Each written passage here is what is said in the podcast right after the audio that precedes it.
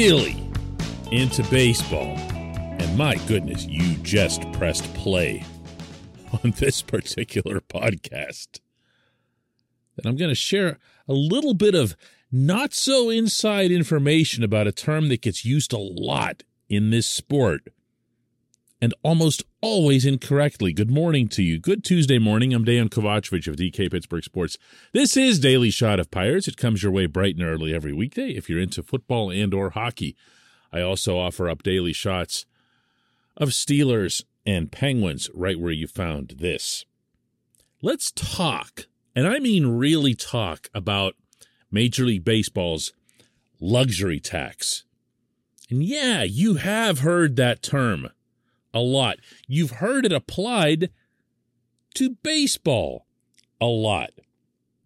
And I'm here to tell you in a totally non condescending, completely accepting way that you've probably heard it in only the wrongest of wrong ways. Let's start. Let's start with this.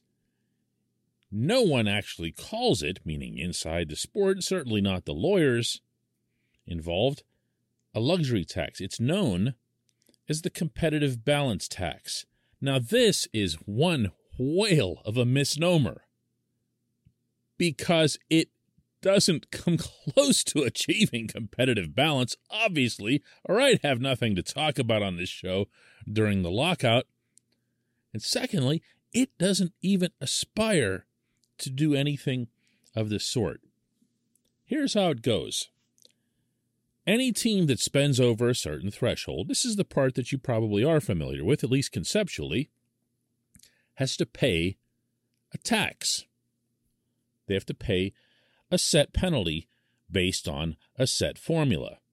And you think to yourself, at least, you know, peripherally, all right. Well, that means that the Dodgers and the Yankees and the Mets and the Angels and the other teams that spend a lot of money have to give up some of that money. And then that cash will in turn trickle its way down to the masses, down to the Pirates and the Marlins and the Orioles and whoever else is is down there. The, the bottom feeders, the poor teams. And they will wait happily for their crumbs from above problem with that is that only one team really pays the competitive balance tax, and that's the Dodgers. The Dodgers, with their $9 bazillion payroll this past year, paid $32.6 million in the competitive balance tax. For most of this past season, it had appeared they'd be the only team paying into that because they were the only ones that went over the threshold. Until at the very end, it had been determined that the Padres, of all teams, based in a market the size of Pittsburgh, I might add, in San Diego, barely crossed over into it because of the massive 14 year, $340 million commitment that they made to Fernando Tatis and they paid a penalty, a tax of 1.3 million. So your total amount that was put into that tax pool, the total amount collected by baseball's taxman was $33 million. Okay, 33 million. I mean, that's not nothing. If you spread that among the lower bottom you know, breadcrumb waiters, that's a decent amount. It's something, it's not nothing. Well, problem with that. The actual way that this works is that the first $13 million that's collected of this particular tax money, and it's a flat figure, $13 million. The first $13 million that's collected out of however much money there is is used to fund player benefits. It goes towards players. 13 million of it. Okay, well, okay, that's that's fine, but there's still 20 million left, right? 20 million is still a decent amount. Uh, if you split that up between the three or four poorest teams, that's like a backup shortstop for each one of them, right? Okay, well, hang on. 50% of the remainder of the non $13 million, in this case, that's a total of $10 million, is used to fund players' individual retirement accounts, their IRAs. That goes across the board, all players. Everything's going to the players so far. Out of the 33 million that's been collected, again, almost all of it from the Dodgers, you're now at a total of $23 million that's all going to the players in some form or other. Not something that they'll see the next day, not something that they'll be able to go out and, you know, buy a new car with or whatever, but all to the players. The remainder of that, the other half of that money, goes to the teams. To which teams? Well, to all of the teams that don't cross the threshold. You're going to think I'm making this up, but it's right there in black and white. It's split evenly. If you don't cross that threshold, you get an evenly applied slice of that pie. In other words, this past season, every team except the Dodgers and Padres, the other 28 teams, all received a check for $373,990. The Yankees got the same check as the Mets did. The Mets got the same check as the Pirates did. Pirates got the same check as the Rays and the Marlins and the Orioles and everybody else. That's your luxury tax. That's your competitive balance tax. This portion of Daily Shot of Pirates is brought to you by our friends at North Shore Tavern, that's directly across Federal Street from PNC Park. It's home of Steak on a Stone, an eating experience, underscoring the word experience. The steak is brought to you partially cooked on an 800 degree stone, and you do the rest. It's a ton of fun, it's a great meal, and it's a baseball atmosphere like no other in Pittsburgh. North Shore Tavern, right across Federal Street from PNC Park. I'm going to repeat it for dramatic effect. $373,990. That's the amount that goes to all 28 teams in 2021 that didn't spend over the competitive balance tax threshold. That's it. It's barely half of a single player's minimum wage. And just to make sure that it's fair, the Yankees get every bit as much as the Pirates. Now, I'm going to throw in some of the qualifiers that the more knowledgeable among you, or the ones who have the most free time to have wasted this much brain space on something this arcane are no doubt thinking, well, the pirates are getting other revenue sharing money. They are. They're getting a lot of it. Almost all of it is something that's spread completely evenly among all 30 teams. That's just the universal truth without getting into all of those numbers and really annihilating you with a bunch of digits and decimal points this early in the day, I'll just say this the national TV money is spread completely evenly. The advanced media money, as it's known in baseball, meaning the internet stuff, the MLB.TV, anything related to dot .com this or dot .com that is spread completely evenly among all 30 teams. Even even not a lot of people know this. 48% of all local revenues are split evenly. Did you know that? Yeah. Any local dollar that's accumulated, whether it's in Los Angeles or whether it's in Pittsburgh, 48% of it goes into a pool and then gets spread out evenly. So, why is there the massive economic imbalance that there still is? Well, that's because of that other 52%.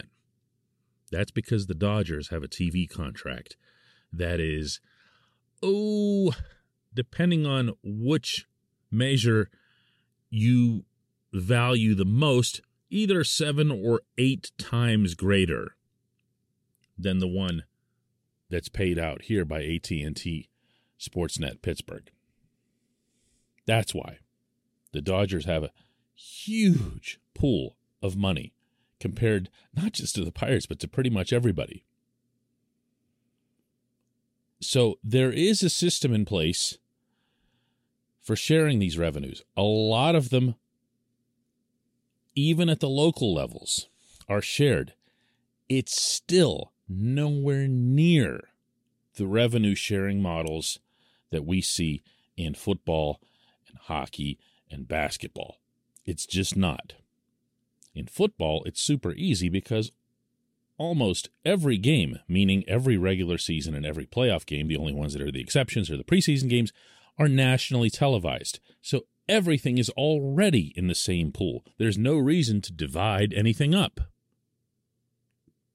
In baseball, with 162 games, the much thicker schedule, and the greater programming that's offered, it's different. It just is. But that said, every single thing I just mentioned to you has nothing to do with the competitive balance tax. All of that was before the break. 100% of it was before the break. It is a total non thing in baseball except for the sum of money that the Dodgers are required to pay, and by the way, have no problem paying, so it doesn't deter them from doing anything. It's hardly a ceiling or cap of any kind on that particular franchise. When we come back, just one question.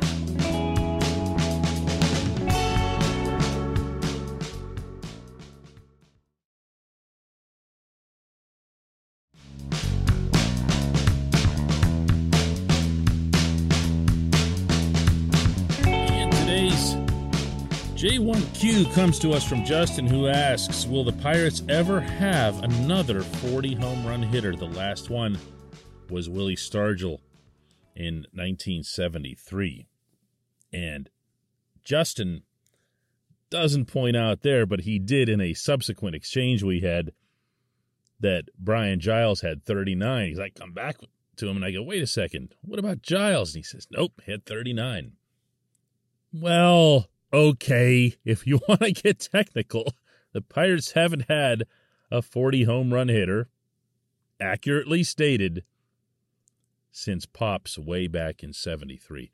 It's a long, long time to go without a 40 home run bat, particularly conspicuous in an era where baseball A allowed a whole lot of cheating to go on in the 90s, and B has had multiple periods, including very recently, of sneaking a juiced ball into the sport.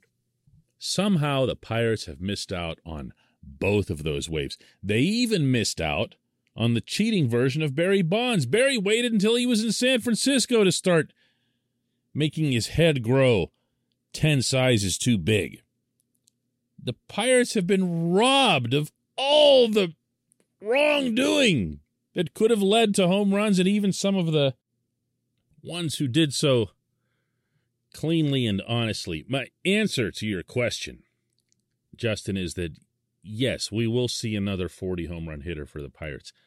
I don't say that because of anything Pirates related. I say that because you can see from these various machinations behind the scenes secretly, surreptitiously actually, that baseball really wants home runs. The people who run baseball want home runs. They'd prefer to have them legally. They'd prefer to have them just, you know, happen naturally. But if and when they don't, baseball finds a way. still, as this franchise's history proves, someone's going to have to actually hit them. And if you want to be realistic here as opposed to dreaming, you have to look at the current roster and nowhere else and ask yourself where's 40 home runs going to come from. Bryan Reynolds is the team's best player. Bryan Reynolds had an outstanding offensive season and he hit 24. He did so in 559 official at bats, which means it wasn't about being robbed of plate appearances. He had all kinds of opportunities. He did hit for power, and he topped out at 24. From there, the next two guys on the home run list are now both gone. Gregory Polanco had 11, Colin Moran had 10. So who are you left with?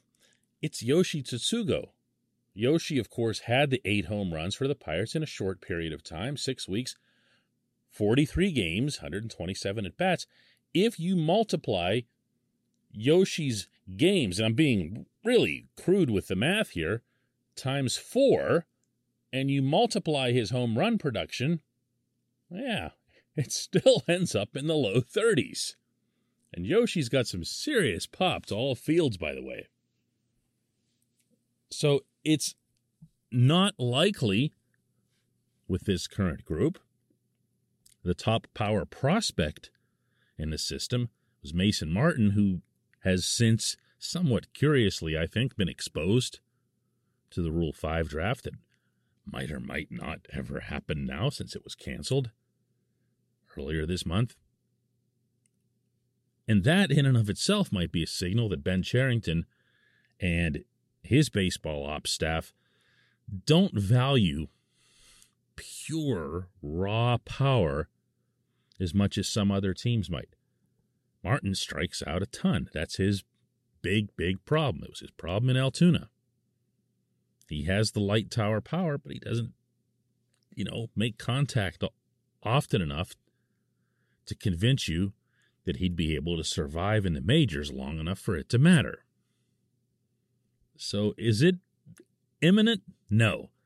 Is it possible? Heck yeah, anything can happen. I mean, Josh Bell came along and showed everybody in that one magical month in 2019, the month of May, of course, that anybody can go on a power rampage. Well, not anybody, but any team can have someone go on a power rampage for a short period of time.